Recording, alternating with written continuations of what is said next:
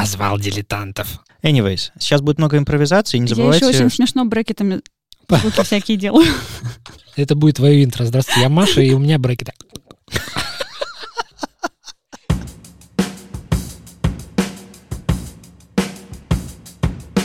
Привет, это пилот подкаста LP «Любимые пластинки». И меня зовут Вадим. Мы решили записать подкаст про нашу любимую музыку, чтобы мы могли советовать вам и друг другу наши любимые альбомы. Суть этого явления в том, что мы будем рекомендовать именно альбомы. Потому что альбомами, наверное, в последнее время люди меньше слушают музыку и что-то теряют, мне кажется. Привет, меня зовут Слава. Мы решили записать дилетантский подкаст не с точки зрения журналистики или какой-то музыкальной критики, а с точки зрения эмоций, которые вызывает у нас музыка, которая нам понравилась, или, а, может быть, какие-то истории, которые с нами произошли. Я э, хотел бы, чтобы у нас в подкасте состоялся какое-то какое взаимодействие между слушателями и нами, как ведущими, и чтобы мы только втроем здесь делились музыкой, но и, возможно, у нас состоялся какой-то продолжительный, скажем, роман, может быть, по поводу наших а, музыкальных вкусов. А меня зовут Маша, и я очень сильно люблю делиться музыкой и рассказывать про нее, потому что мне кажется, что про каждую группу можно рассказать не сухие факты и что-нибудь такое занудное, а что-то очень эмоциональное, объемное и классное. Привет. Я хотел бы еще немножко рассказать, зачем все это началось. Э, мне захотелось новой музыки, скажу честно. Когда-то в моей юности эту музыку приносило радио, потом эту музыку приносили друзья, потом там одноклассники, однокурсники, Last FM какое-то время, а потом, наверное, как-то перестала появляться музыка новая в моей жизни, а, и я пробовал всякие рекомендательные сервисы, всякие там iTunes, всякие там For, for You плейлисты, но все оно такое, знаете, обез, обез, обездушенное какое-то немножко. Самые классные вещи мне приносили люди, которых я знаю. Они приносили, говорили, вот это огонь, вот эта вот штука. И они рассказывали свою историю. Они рассказывали, почему им это нравится. И вот этого мне не хватало, я подумал, было бы классно записать в этом подкаст. То есть мы пытаемся заменить бездушную рекомендательную систему и расширить границы наших, точнее, ряды наших друзей и слушателей. Ну да, теплая ламповая рекомендация. Вы не поверите, у нас абсолютно темно в комнате, горит лампа, и мы хотим вам что-нибудь рекомендовать. Это не просто лампа, это торшер. Да, давайте двинем, наверное, к рекомендациям. Мы примерно уже рассказали ребятам, чего, чего мы хотим делать. Теперь давайте это сделаем.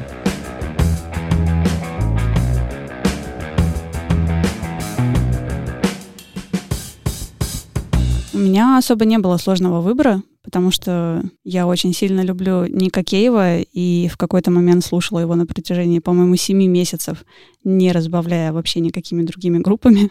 Подтверждаю. Это было немножко... Разбавляя вином? Да, да, активно. Это было очень хорошо. И мне кажется, стоит продолжить периодически практиковать. А это все началось а, не просто так. А, любовь к Ника Киева была давно, а вот эти семь месяцев начались после концерта в Берлине, где я исполнила свою мечту. И я давно хотела послушать Ника Киева в Берлине. И как-то совершенно случайно получилось, что подруга Оля сказала мне, «А, у меня есть билеты, поехали. Я такая, о боже мой, Ник Киев в Берлине, господи. Во-первых, я рыдала на протяжении всей дороги после концерта. Там у нас еще оставалось два дня, кажется, в городе. И я плакала, когда видела обложку а, какого-нибудь альбома Кейва в магазине там или еще там что-то. А, я плакала в автобусе из Риги в Петербург все 13 часов. Я честно пыталась слушать и другие группы, но как бы у меня там руки собрали быстро плейлист по концерту. Я не помню, когда это было. Это, кажется, был июль. И после этого был, вы не поверите, второй концерт Ника Кейва, но уже в Петербурге. Закрепить, проверить. В БКЗ? Да. А, нет, в БКЗ он выступал довольно давно, а в этот раз он выступал в этом, в А2. Я там тоже был, мне там померли ребра, фанаты немножко, и все было весело, здорово. Так, а концерт в Питере, он э, по, по эффекту такой же, как в Берлине, или так? Э? На самом деле это получилось два совершенно разных концерта, потому что в Берлине, это был Ник Кейв в Берлине. Ну, то есть это как-то, я не знаю, две самые любимые вещи в мире соединились вот в один момент, в одно время. И это было просто, ну, как, я не знаю, ну, это реально, это исполнилась мечта. То есть у меня с того момента, как я вот стала во всю эту музыку как-то вникать. То есть у меня это такой неразрывный кусок, и когда вот оно все соединилось в одно, это... Ну, я там была довольно далеко от сцены, я не видела особо музыкантов, я не видела Кейва, как бы только там такая долговязая фигура скакала туда-сюда, хватала всех за руки, я такая, блин, нужно было вставать в первый ряд. Но там было, по-моему, плюс 28, и мы торчали на площадке. Это было в лесу, во-первых, в открытом амфитеатре. И мы приехали туда раньше, потому что, ну, занять там какие-то места. И там перед сценой уже была толпа народа, и все, что нам оставалось, это сидеть на скамейках сверху. Это был концерт в Берлине, который потом подкрепился концертом в Петербурге, где я стояла уже в первом ряду. То есть я приехала специально туда, там, по-моему, за не помню сколько часов. За пару а, дней. Ну, примерно, да. А, но я избежала, кстати, этого позорного рисования номерков на руках, чтобы запомнить место в очереди, чтобы тебя был там... номер ноль или что, как ты избежала? Типа того, да. А, я просто умело прорвалась внутрь. Так вот, на концерте в Петербурге было все совершенно по-другому, потому что там было два важных момента. Один — это когда Кейв наступил мне на руку. Так как я была в первом ряду, я держалась рукой за сцену, ну, упиралась и он в какой-то момент вот с всеми своими там двумя метрами наступает мне на палец. Он очень тактично убрал, ну, приподнял ногу немного, я так вытащила руку и так, о, боже мой. У тебя был легальный способ поплакать. Да. Повод. А второй момент — это когда ты стоишь в первом ряду на концерте Ника Киева, и он поет «Do you love me?» смотря тебе прямо в глаза. Так вот, да, я слушала безостановочно с того момента а, только Bad Seeds и все альбомы.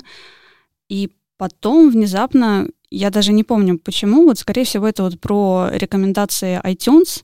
Я пошла посмотреть, что еще делает Кейв, потому что я знаю, что делает он много, и увидела, что они с Уорреном Эллисом пишут саундтреки к фильмам.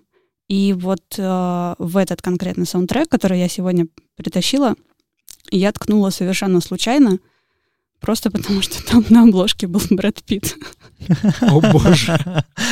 На самом деле нет. Я, честно, не произнесу его название на английском, но по-русски он, кажется, называется. Это саундтрек к фильму «Как трусливый Роберт Форд убил Джесси Джеймса». Да, был такой фильм, я его смотрел.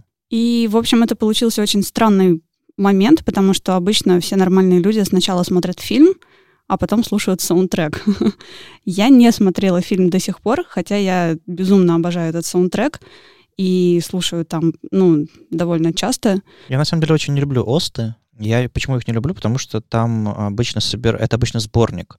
Их редко пишут прям вот так, чтобы целиком можно было слушать. А если э, пишут, то ты...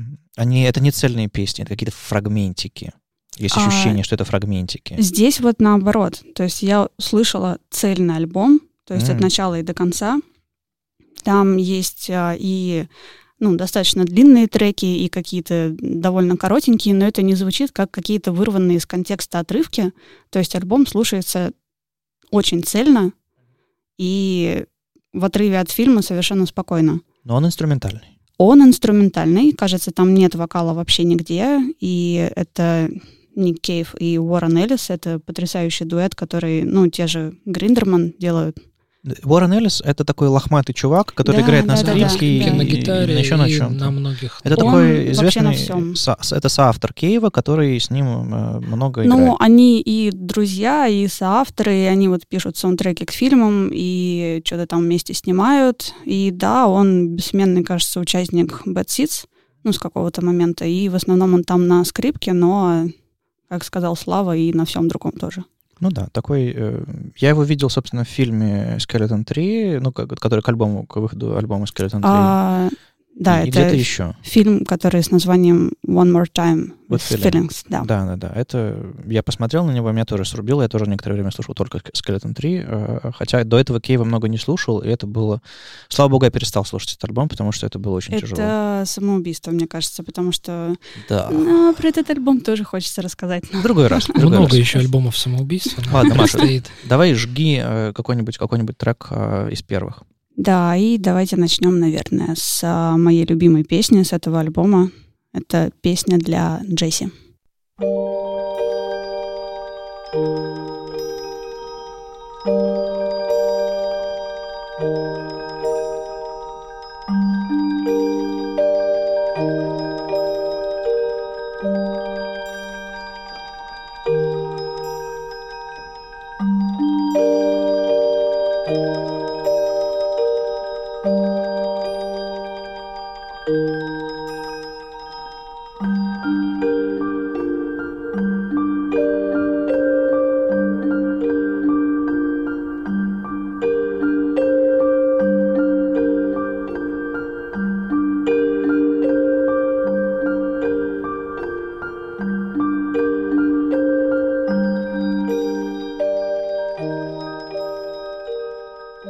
Много колокольчиков. Много колокольчиков, да.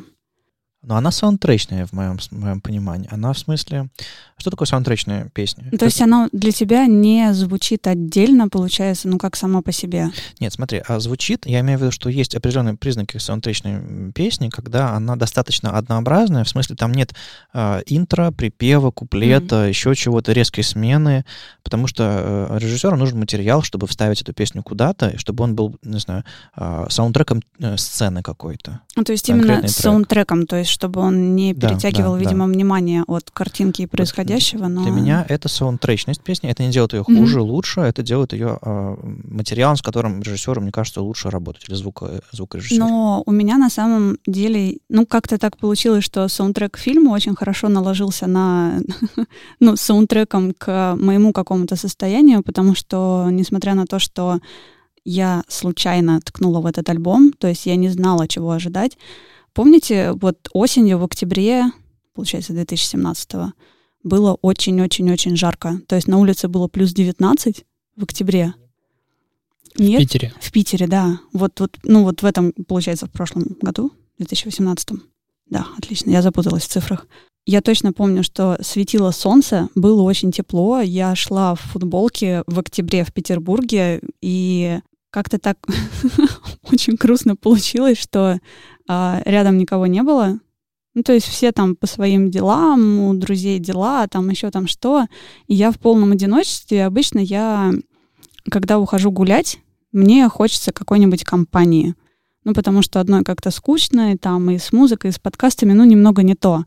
А здесь почему-то вот с этим альбомом, я точно помню, что я иду по фонтанке, от Белинского дальше в сторону летнего сада, и я застреваю на полпути вот именно на этой песне, а, песне для Джесси.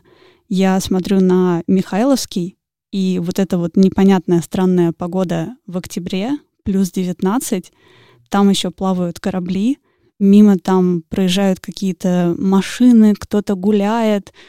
Я понимаю, что рядом вообще никого нет, и мне безумно хорошо в этом состоянии. То есть я одна с такой клевой музыкой, и тут золотая осень, куча листьев, все шуршит, глубокое какое-то высоченное голубое небо, чайки какие-то дурацкие летают. И вот у меня вот, вот эта музыка наложилась саундтреком к моему состоянию, и, наверное, я сейчас возвращаюсь иногда к этому альбому, чтобы вот ее как-то поймать. Песня-альбом, песня-друг. Причем э, фильм-то дурацкий. Я не смотрела фильм, я не знаю. Но это вестерн, это вестерн на основе на реальных событиях. Был какой-то там мужик, вы за ним ну, охотились. я читала, что он по роману какому-то снят. Да. По-моему, даже там какое-то такое, да, исторические события. Но, кстати, в фильме есть очень клевый момент. Ты его не а, смотрела? Я его не смотрела. Но а, я подписана на Арзамас, и периодически там просматриваю, что они пишут, и они как-то в Твиттере, ну, то есть у меня сразу срабатывает триггер на никакие в любом его проявлении. Сразу пуш приходит. Типа того. А, и я вижу твит от Арзамаса, в котором написано там что-то, что-то Ник Кейв. Я такая, в смысле, как это Арзамас про Ника Кейва? И оказалось, что Кейв появлялся в этом фильме, то есть там есть с ним mm. сцена, да. И, наверное, это еще один пункт, почему я все-таки хочу посмотреть этот фильм, но чтобы послушать музыку в связке с картинкой. И он там, я не помню в какой момент, но он в пабе идет, по-моему, что-то играет и поет даже. И он там с совершенно дурацкими усами. И кто-то писал, что э, Роберта Форда, по-моему, который сидел в этом баре, но опять же, я могу быть не права, потому что я не смотрела, взбесило не то, о чем поет Ник Кейв, как бы, как, как задумано режиссером, а его просто взбесили усы Кейва. он вскочил и выбежал. Ну, это довольно забавный момент, и там был маленький роличек, я, наверное, потом тоже найду ссылку и дам, потому что там очень классно выглядит. Я думаю, хороший повод, чтобы посмотреть этот фильм да, да, и да, все-таки да. узнать, кто же такой Джесси, и понять, как эта песня там а, встроена в этот фильм. Да, это интересно. И, наверное, можно перейти ко второму треку. Кажется, он будет немного повеселее, но не обещаю. Вообще,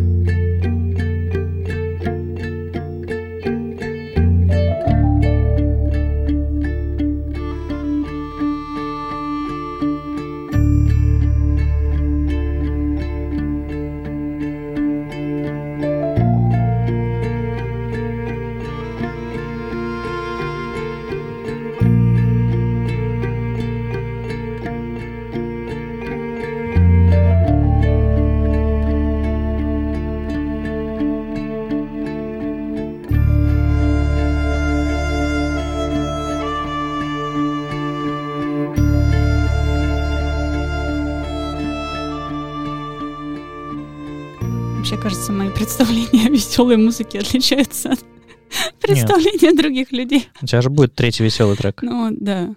Я хотел сказать, что вот после второй песни я понял, э, что это мне напоминает. Э, есть такой дядька американский, Рай Кудер, кажется, если я правильно произношу его имя, у него двухбуквенное имя, R и Y. Он делает очень много саундтреков, и это вот один из немногих музыкантов, который, о боже, заставил меня прям вот прослезиться прям по-настоящему. То есть это человек, который играл на гитаре, у него в основном слайдовая техника, и он а, настолько эмоционально что-то вот выдавал, причем что я слушал саундтрек тоже без а, понимания, к какому фильму он написан. Просто слушал все подряд, все, что написал этот дядька. И меня так зацепило в определенный момент. И я понял, что вот эти вещи, они иногда а, сходятся, ты оказываешься в каком-то состоянии, когда оно резонирует прям мощно очень. Ну, это песня высказывания какое-то, она проще, по-моему, все же, я буду гнуть свою линию, проще, чем обычная песня, структурно, еще что-то ну, такое. Именно Потому что поэтому она это, это, да, это общему саундтрек. действию, и Да. она подчеркивает то, что происходит на экране. Она не существует сама, она там. Так вот, надеюсь, что теперь-то я угадала с веселым треком. И Вот- вот Что, что, по мнению Маши, веселый трек? вот это.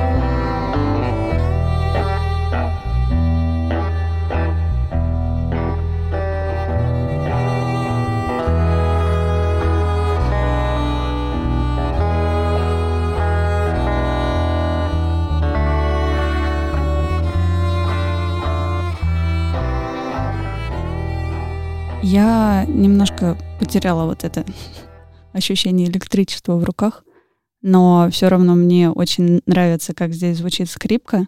Я просто представляю, как этот, в этот момент выглядит Уоррен Эллис, который играет на скрипке. В общем, тут сразу все собирается в цельную картинку.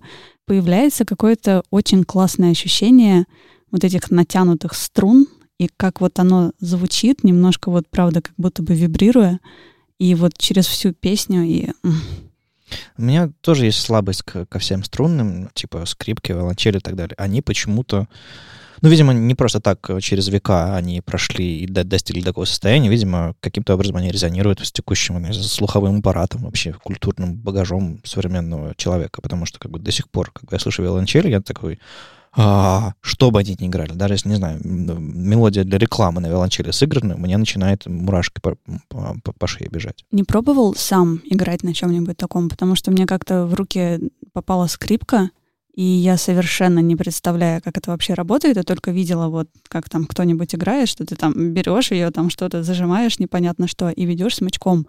Обалденное ощущение. То есть ты, не зная, как это делается, ты ведешь смычком, а у тебя получается не вот этот противный звук, который, ну, может получиться, а довольно чистая нота какая-то, и ты можешь вести ее бесконечно, как бы делая, ну, вот, вот это движение туда-сюда, это просто восторг. Окей. Не, я чуть-чуть поигрывал на, на барабанах, это вся моя, вся моя музыка. Э.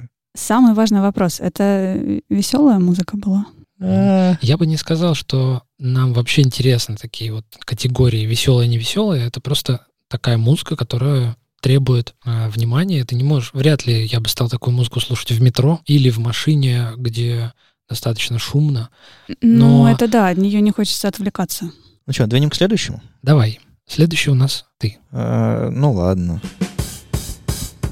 Я вообще слушаю разную музыку, но в целом тяготею к чему-то такому гитарному, э, построковому. Ну, в общем, типа группа номер один Cure, и женский вокал обязательно еще. И женский вокал. Ну, ты, я как ты раз хотел опередила. сказать. Да, поэтому, как бы, если кино, то про космос, если, если, если музыка, то э, грустный, низкий женский вокал и что-нибудь построковое Я мотивы. заготовил тебе специальную песню. Да, хорошо. И, наверное, вот эта вот группа, которую я хочу поставить и порекомендовать вам послушать, это нетипичная, нетипичная группа для меня.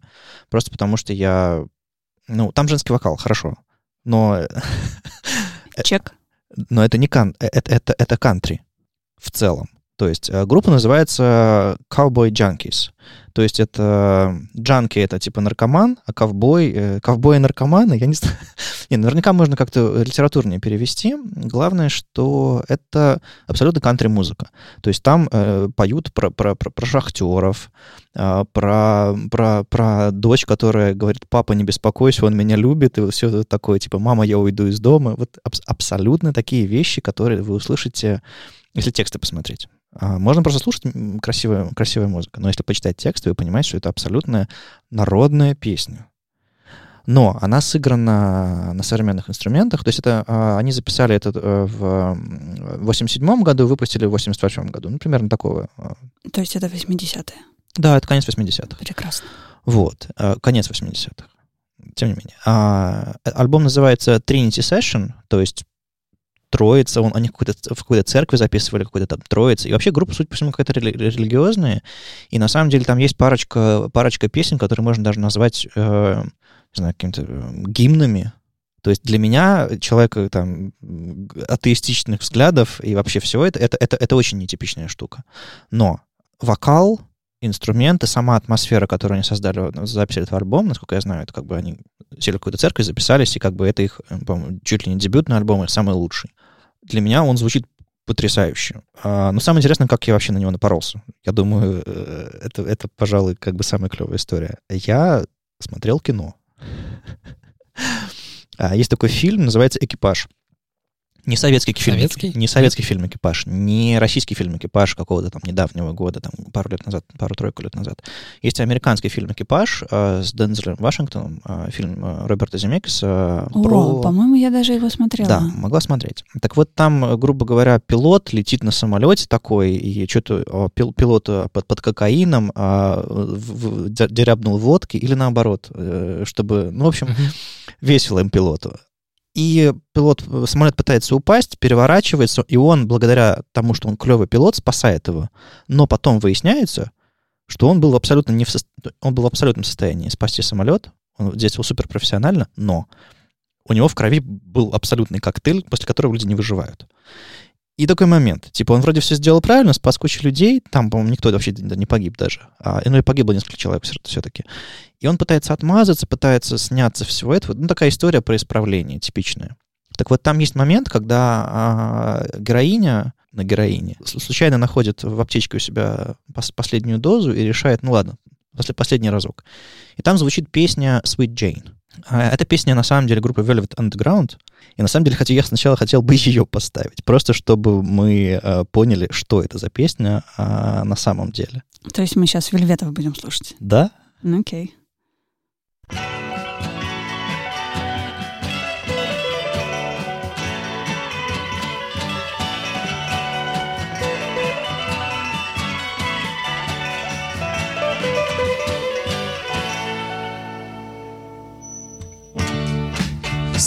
Standing on the corner, suitcase in my hand.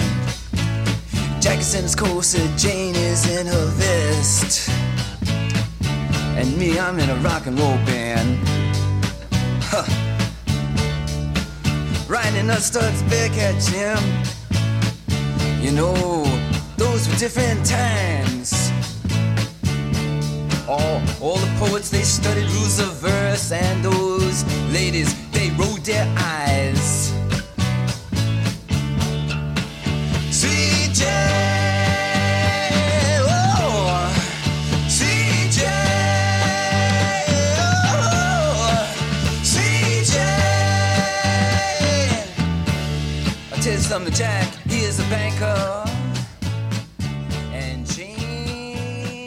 Ну, в общем, э- это песня, которую... э, не которая звучит в фильме. Это песня, на которой основана песня, которую, собственно, спели Cow- Cowboy Junkies. И этот, э, собственно, э, пилот этого самолета, он меломан, он алкоголик на самом деле, а ну, всякими другими веществами он снимает себя, восстанавливает, чтобы он мог работать, ну, то есть э, активизирует свой раздолбанный организм. И, собственно, он периодически ставит музыку старую. Эта песня звучит, он еще какую-то интересную музыку ставит. И там, правда, хороший сау- саундтрек, мне очень нравится. Но вот эта вот песня, именно эта песня меня зацепила, и я полез узнавать, что такое Cowboy Junkies. Я посмо- посмотрел в саундтреке, и я послушал, и я офигел от того, что очень красивая, очень интересная музыка. Я, собственно, поставлю Sweet Jane, она там ближе к концу этого альбома, этого, этого Trinity Session, чтобы вы почувствовали просто, как она звучит по сравнению с э, версией Лу Рида, которая записана там была в конце э, 70-х в Нью-Йорке, и это вообще, ну, то есть это не кантри, это, это, это анти-кантри. Anyone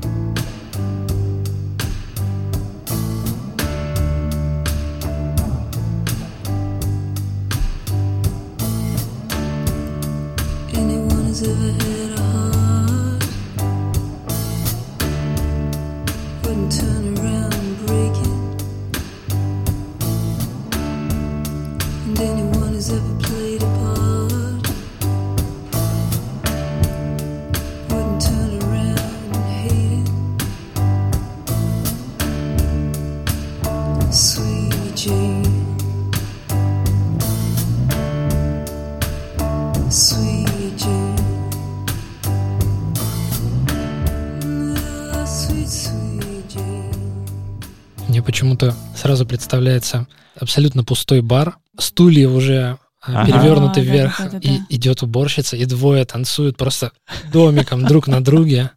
После бурной вечеринки они остались, и звучит Мне очень нравится, когда перепевают что-то, что звучит довольно бодро, весело, еще что-то, а у кого-то получается сделать совершенно другое настроение, и ты как бы это все слушаешь, и Вот эту штуку я слушал, э, услышал в кино, офигел, по-моему, прямо во время фильма пошел гуглить, что происходит. То есть там очень специфическая сцена, ну, правда, типа, и очень смешно слушать луридовскую версию оригинальную. Вот это вот в конце, когда они поют э, Heavenly Wine and Roses, Seem to Whisper When You Smile и так далее. Лурид просто орет, типа, Heavenly Wine and Roses, вот что-то вот такое. То есть вообще по-другому звучит. Как они из одной странной, но красивой песни сделали другую, совершенно по-другому красивую песню, это, это конечно, большущий талант. Исполнители мирового уровня. Да, вот знаете, когда вы слушаете, что такое кантри, вы представляете, что там люди там square dancing, вот это вот там трымпы рымпы Мгм, пым chicken picking, да. Chicken picking, да, какие-то простые вещи. Тут, кстати, есть... э, про Чикен Пикен тоже. Нет, тут есть э, штуки... Я, я ждал, кстати. Тут есть штуки немножко вальсовые такие, то есть есть штуки такие немножко чуть ли не блатные с точки зрения нашего этого восприятия именно текстов. Не в смысле сыгранные на, на синтезаторе тремя нотами. Но в основном они без- очень красиво сыграны и вообще сделаны. бе- безумно крутые ребята. А, Я поставлю, наверное, еще кое-что.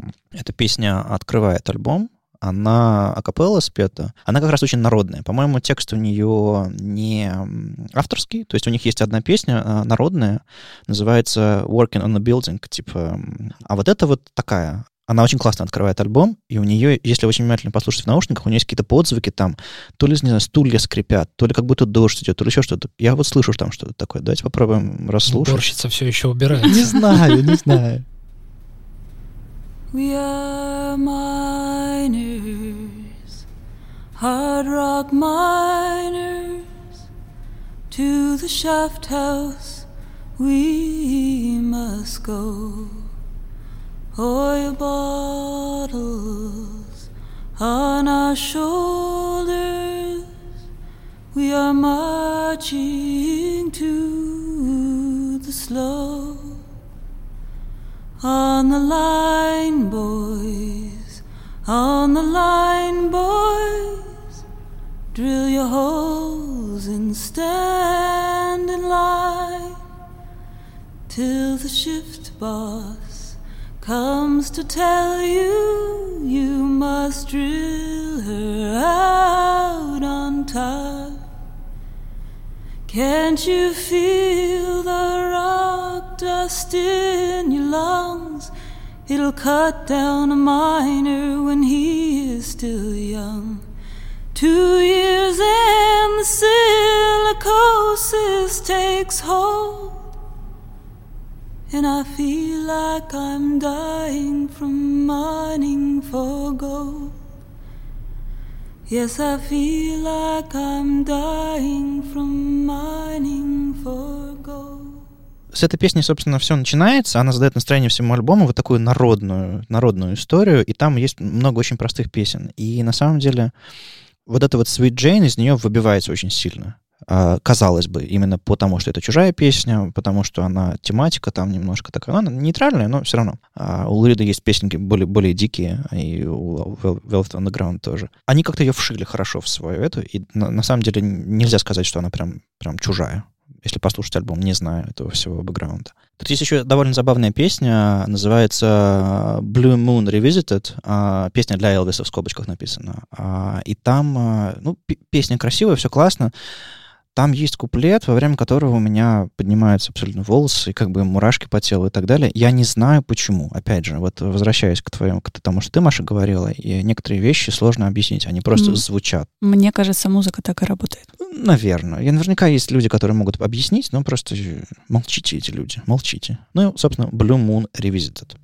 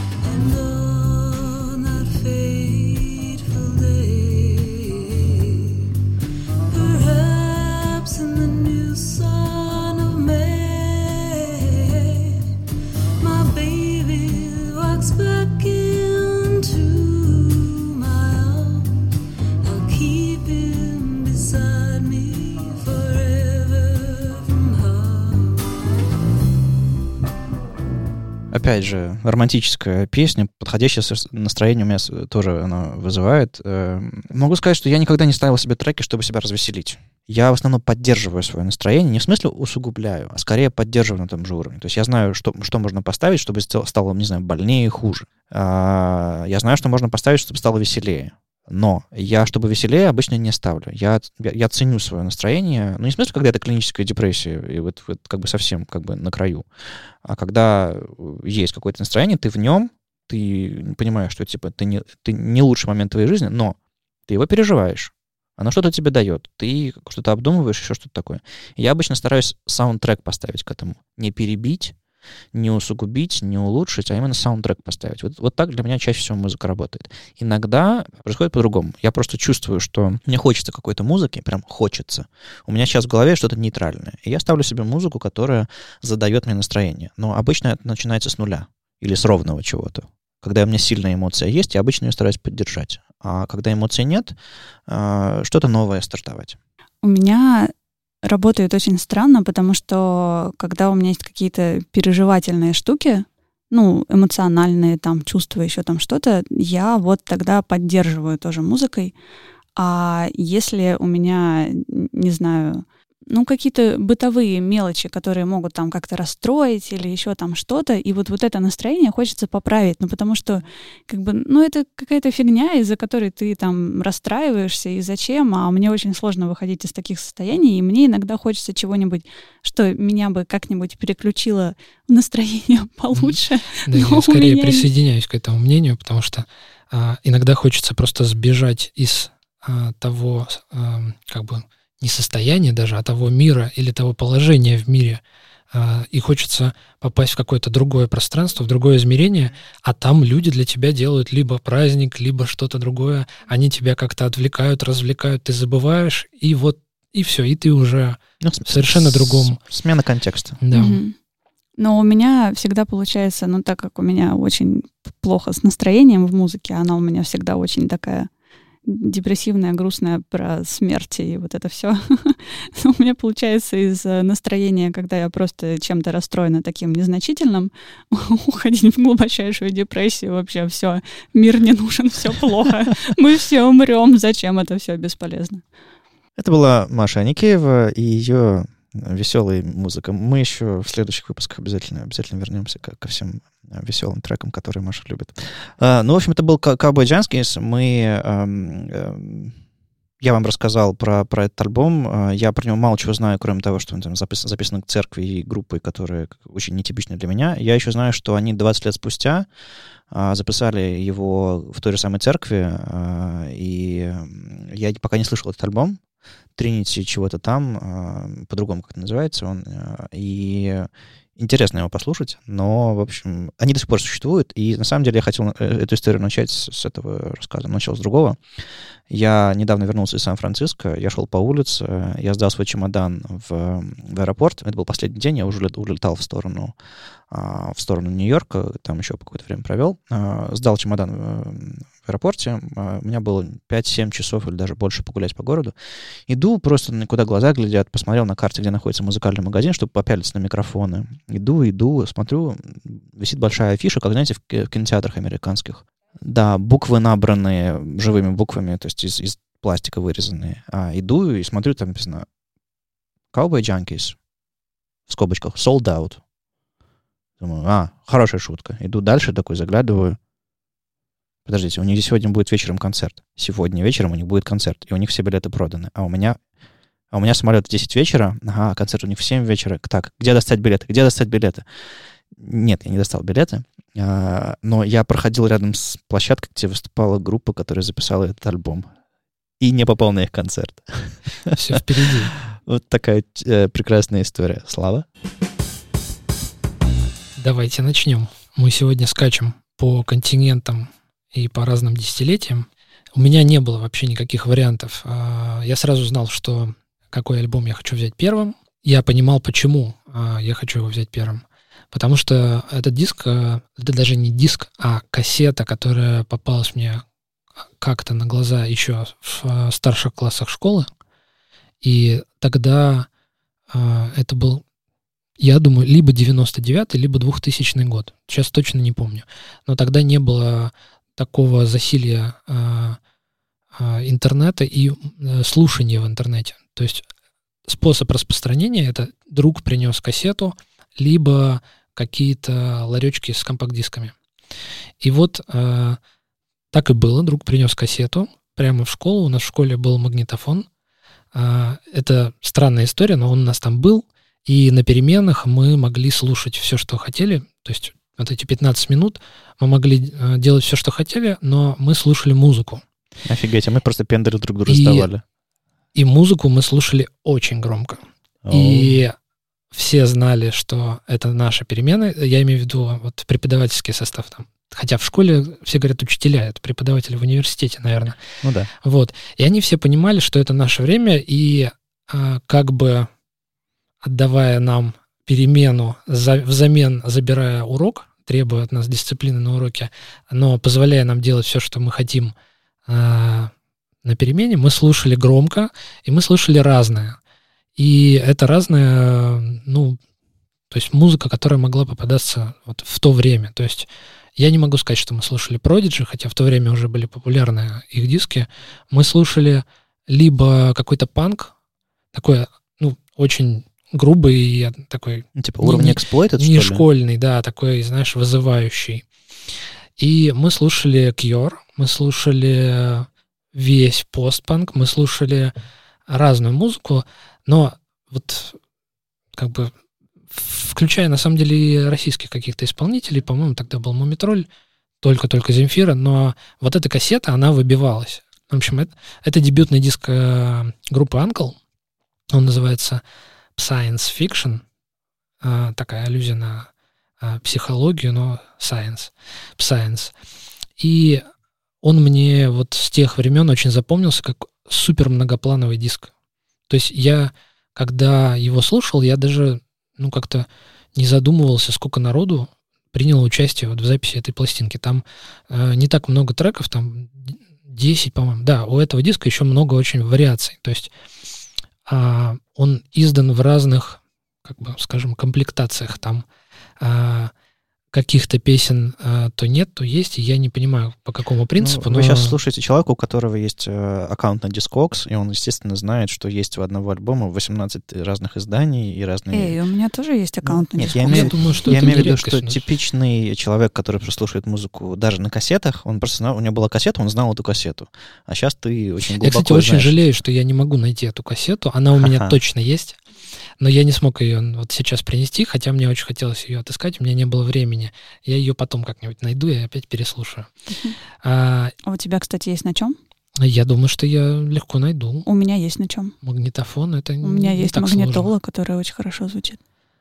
Ну, я тебе дам послушать. Окей, в следующий раз притащим и запишем вам как, как звук перематываемой кассеты. О, И, как вот там тот- поскрипывают колесики. Как ее туда вот Ну, так. вот э, Зажевывают? Раньше, когда я слушал этот диск, у меня не было э, никакого вот этого ощущения, что как там кассета скрипит. Потому что это был единственный способ послушать музыку. У тебя просто стоял в голове фильтр всего этого, который сразу, как, как знаешь, как этот, э, как называется, э, эм, который фиксирует, фиксит в пластинках этот офсет э, звуковой. Не знаю, я думаю, просто по прошествии времени многие вещи воспринимаются по-другому.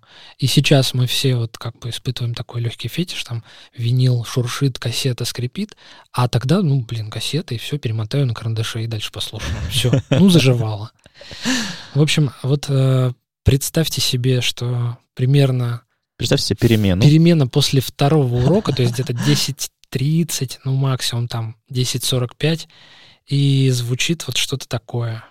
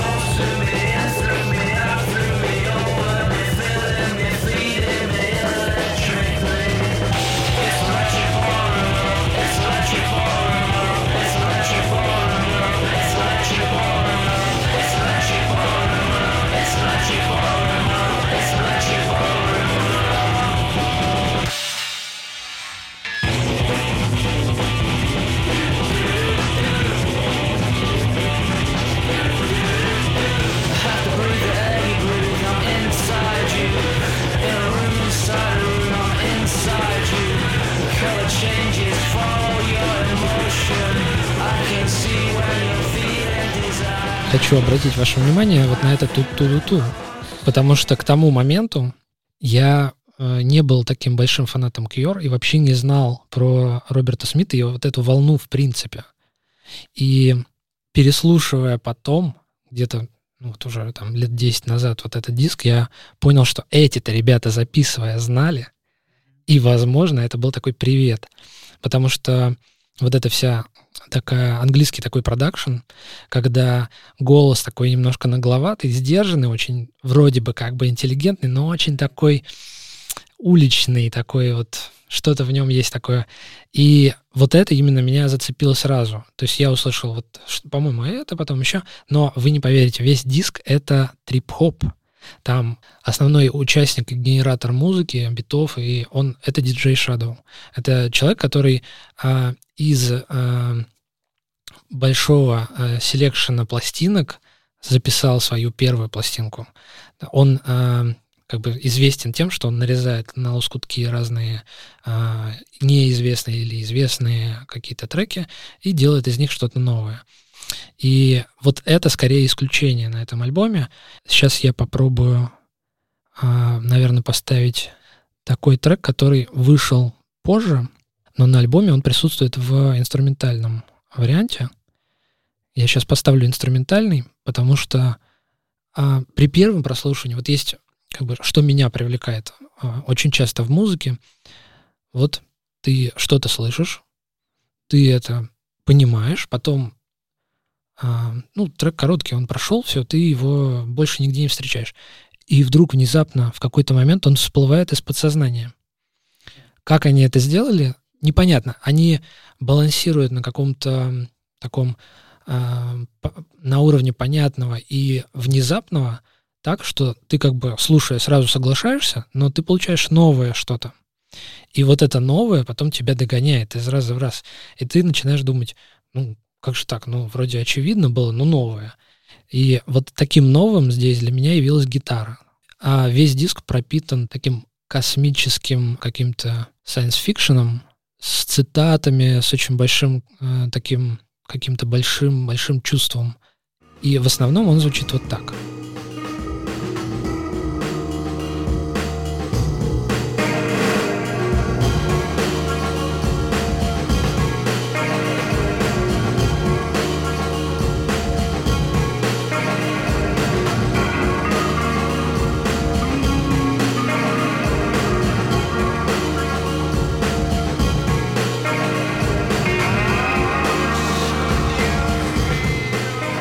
Сложно представить, что есть другая версия этой песни, в которой музыка практически не тронута, но есть вокал, который превращает эту песню ну, в полноценную песню, где есть припев куплет, и поет вокалист Stone Roses, если я правильно помню. Мгм. Эта песня вышла э, год спустя отдельно, как сингл, добилась там каких-то э, успехов, но я об этом ничего не знал и сейчас тоже не особо копаю.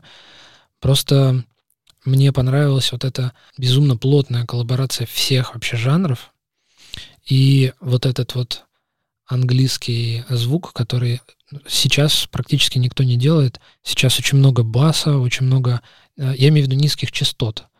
То есть все выезжают на каком-то другом ощущении, Возможно, время изменилось, но я сейчас очень люблю это переслушивать, потому что здесь прям вот бит, который такой далеко тебя очень уносит, переключает. Важный еще, э, важный момент, который именно про эту пластинку и про меня, то, что начиная с э, вот этого диска Uncle, я начал э, пытаться доставать информацию о людях, которые это произвели. И я понял, что это эм, очень интересный драйвер э, и способ находить новое. Потому что, как правило, э, люди, которые производят что-то интересное, встречаются с... Что-то интересное, я имею в виду, что тебе нравится. Они очень часто встречаются с другими э, авторами, делают какие-то совместные работы, и очень велика вероятность, что тебе понравится. Угу. Ну, я, допустим, э, есть такая техника слушания, слушать э, альбомы одного и того же исполнителя. Окей, тебе нравится группа. Есть техника слушать от альбома одного и того же лейбла, например потому что тебе нравится, что они у себя записывают. Маша? Вот, у меня есть любимый прогроковый лейбл K-Scope, который вот все, что они выпускают, мне все нравится. Ну, вот, то есть... есть это вот прям... Скорее всего, за этим лейблом просто стоит человек, который да, является у селектором. потрясающий музыкальный вкус. Ну, вот, есть всякие продюсеры известные, когда, когда говорят, что какая-нибудь, не знаю, Мадонна позвала какого-нибудь там известного продюсера, чтобы записать свой новый альбом, или Мадонна уже не записывает. Я не знаю. Э, я просто какие-то старые обрывки воспоминаний возникают, и да, действительно, за такими фамилиями, именами или, не знаю, брендами можно следовать, и э, чаще всего, вот, ну, не знаю, 4AD, mm-hmm. знаменитый лейбл британский. А, на нем и Cure писался, и куча всякого постпанка писалась, и всякое такое. Я а, подписан на них где-то там на Ютубе, они до сих пор какие-то какие группы продюсируют, выкладывают, э, какие-то старые клипы выкладывают. Ну, mm-hmm. ну вот сейчас это выглядит а, такой очень ежупой. Как там, но... там Ninja Tunes был да, еще но... лейбл Ой, такой. да, они хорошие. Тогда, когда я заканчивал школу, мне показалось, что это прям вот выход, когда одни мои друзья ушли в армию, другие друзья, вот те, которые мне подкидывали какую-то новую музыку, другие поступили в другие университеты, переехали в другие города, и я э, искал сп- новые способы, я вот нашел для себя э, просто имена, и потом имена, имена, имена, и дальше я смотрю, кто что сделал, пытаюсь это надкусить, нравится, не нравится, поехать дальше. В общем, домашнее задание — послушать эту же песню, но с вокалом э, Йена Брауна, в следующий раз проверят. А, да. Славины друзья выбрали героин, а он выбрал музыку. И где он сейчас? Почти, да. И у меня есть еще один трек. Я не буду говорить, кто там поет, но Нужно я будет угадать? Уверен, или? что вы знаете, кто там поет.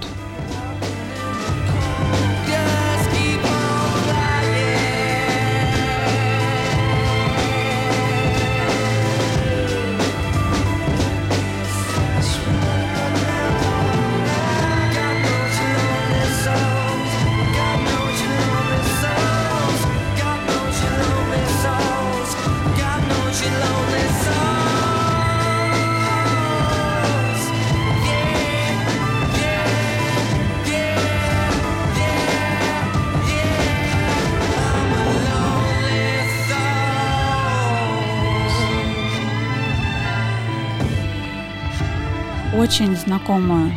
Брайан Молка, что ли? Да ты что? Блин, ну, ну я знаю. Вообще на Верф чем-то похоже, но... Э, Ричард Эшкрафт. Ричард Эшкрафт. Блер? Верф. Верф? Да. А, ну я примерно угадал. Нет, ну а ты ходил по английским головам, но ты не наступил. Это был э, Ричард Эшкрафт, один из приглашенных э, на тот момент очень таких видных э, звезд которые поучаствовали в записи этого диска. А про остальных я не буду. Вы просто послушайте, кто там, что там, и а, я уверен, что вы найдете ну, минимум половина диска, просто это вообще жемчужины. Лично для меня это очень а, хороший диск.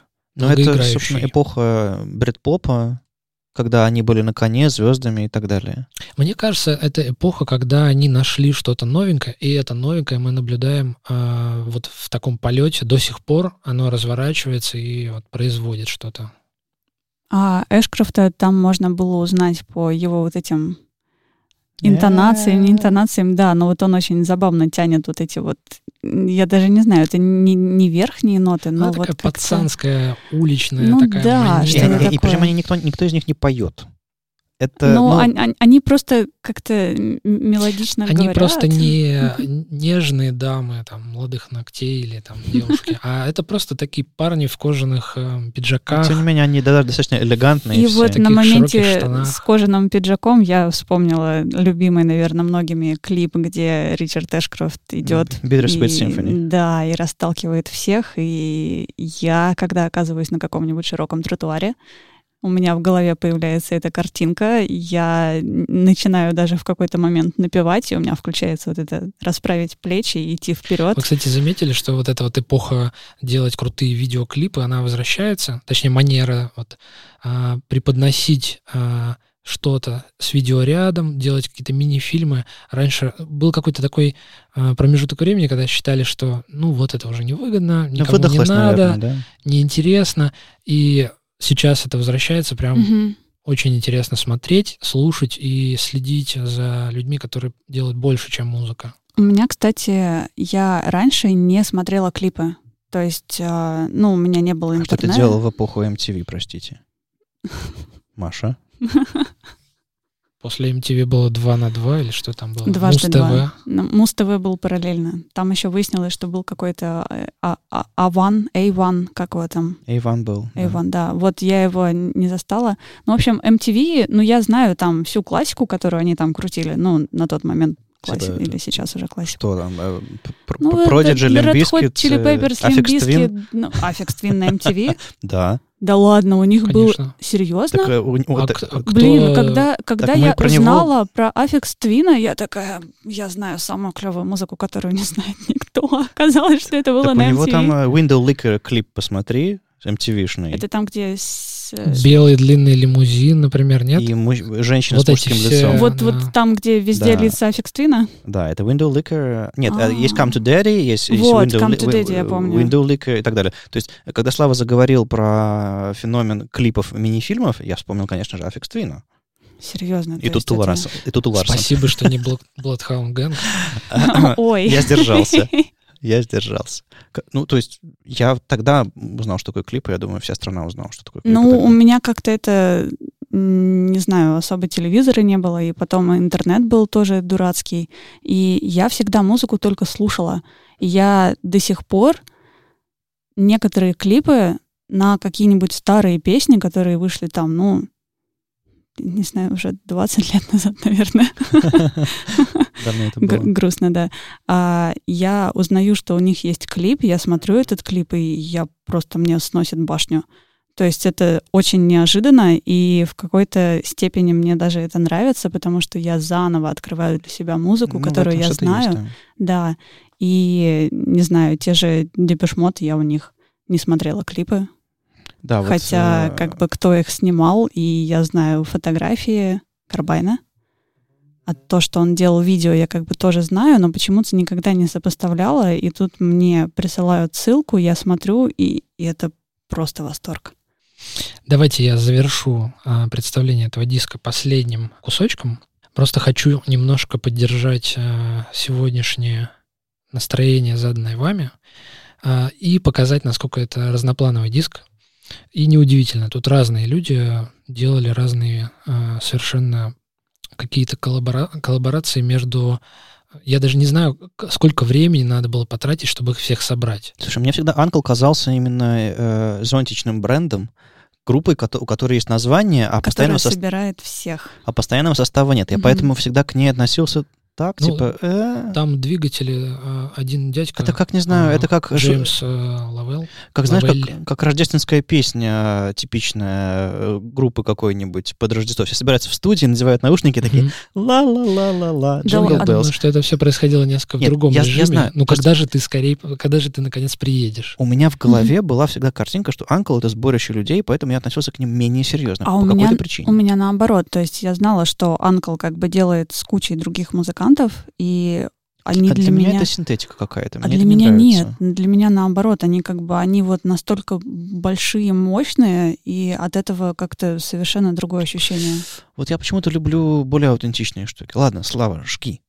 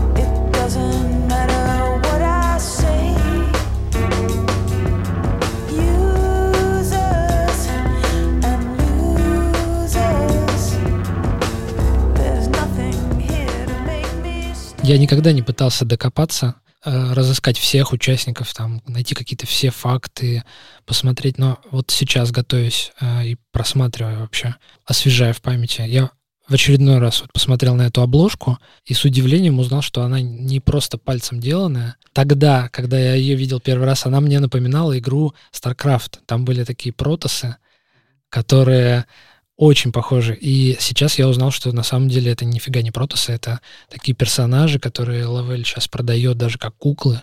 То есть это уже стало такой культовой штукой. И нарисовал это очень крутой художник, который там прям... Я про него ничего не знаю, никогда не копался. Но вот все, все люди, причастные к этой пластинке, они как-то попали... У них все хорошо сложилось, и дальше карьера пошла только в гору.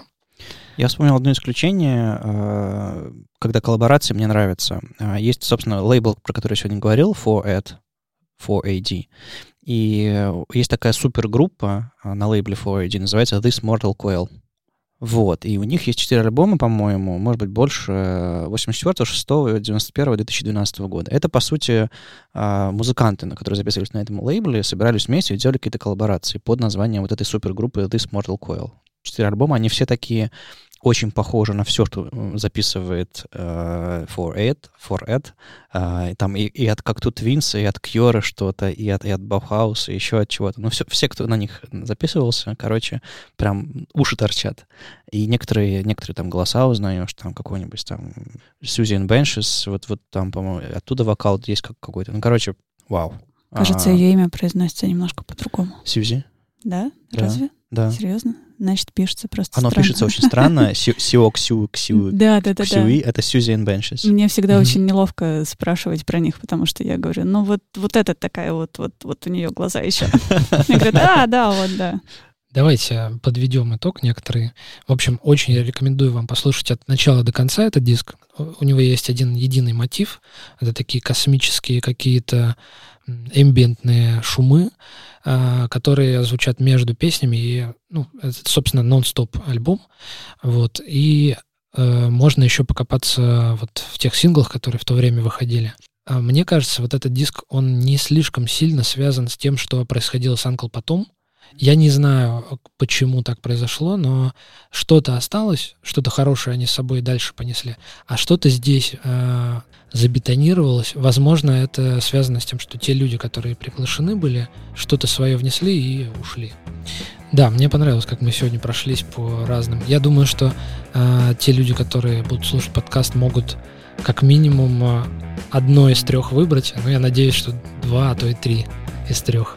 Ну, собственно, да, это наша задача, чтобы порекомендовать. э, Мы, в общем-то, про вас забыли, дорогие слушатели, э, и в основном общались друг с другом, потому что, ну, как бы мы тут друзья собрались, и это наша задача порекомендовать друг другу музыку. Но мы это записываем э, в моей домашней студии э, прекрасным вечером, э, чтобы и вам тоже порекомендовать. И, может быть, и вы нам что-нибудь порекомендуете. Я не знаю. Я думаю, это сможет работать в обе стороны. Вряд ли вам будет, вы будете записывать нам аудиоответочки. Вообще, было бы Я за классно. двустороннее общение, Да. Если что-то вам показалось знакомым или что-то напомнило, присылайте, мы послушаем, может быть, обсудим в следующем выпуске. И будет круто, если вы послушаете все целиком, что мы сегодня рекомендовали. Мы будем, э, естественно, все это дело оформлять в выпуск подкаста, мы будем публиковать сайт, у нас будет электронная почта, может быть, не знаю, какой-нибудь канал там где-нибудь, как-нибудь. Различные подписки, я надеюсь, что Да, там да, как да, минимум да. email или RSS. У нас еще Будет. ничего нет, у нас есть, вот мы втроем, у нас есть, э, надеюсь, записалось, и мы собираемся все это публиковать. Это пилот, в самом честном смысле, э, мы, правда, не знаем, э, что будет дальше. Но мы примерно понимаем, что мы хотим продолжать, у нас есть какие-то планы записывать дальше. Мы надеемся, что подкаст будет выходить не реже, чем раз в месяц. Но, возможно, мы устроим какой-то спидап, что-то такое, может быть, раз в две недельки. Как пойдет? Как, пойдет. А может, раз в недельку? Два Ну, раза в уже. недельку. Давайте просто откроем свое радио. Главное начать. Все, спасибо, что слушали. Услышимся в следующем выпуске, если все то, что мы здесь записали, записалось. Ладно. Э, Удачи, пока. пока. Пока-пока.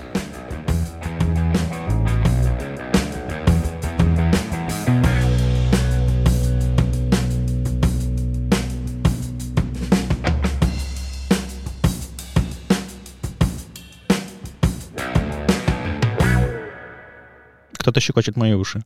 Это с одной стороны Ник Кейв, а с другой стороны Уоррен Эллис. Господи. Они волосатой грудью прямо, да, щекочут.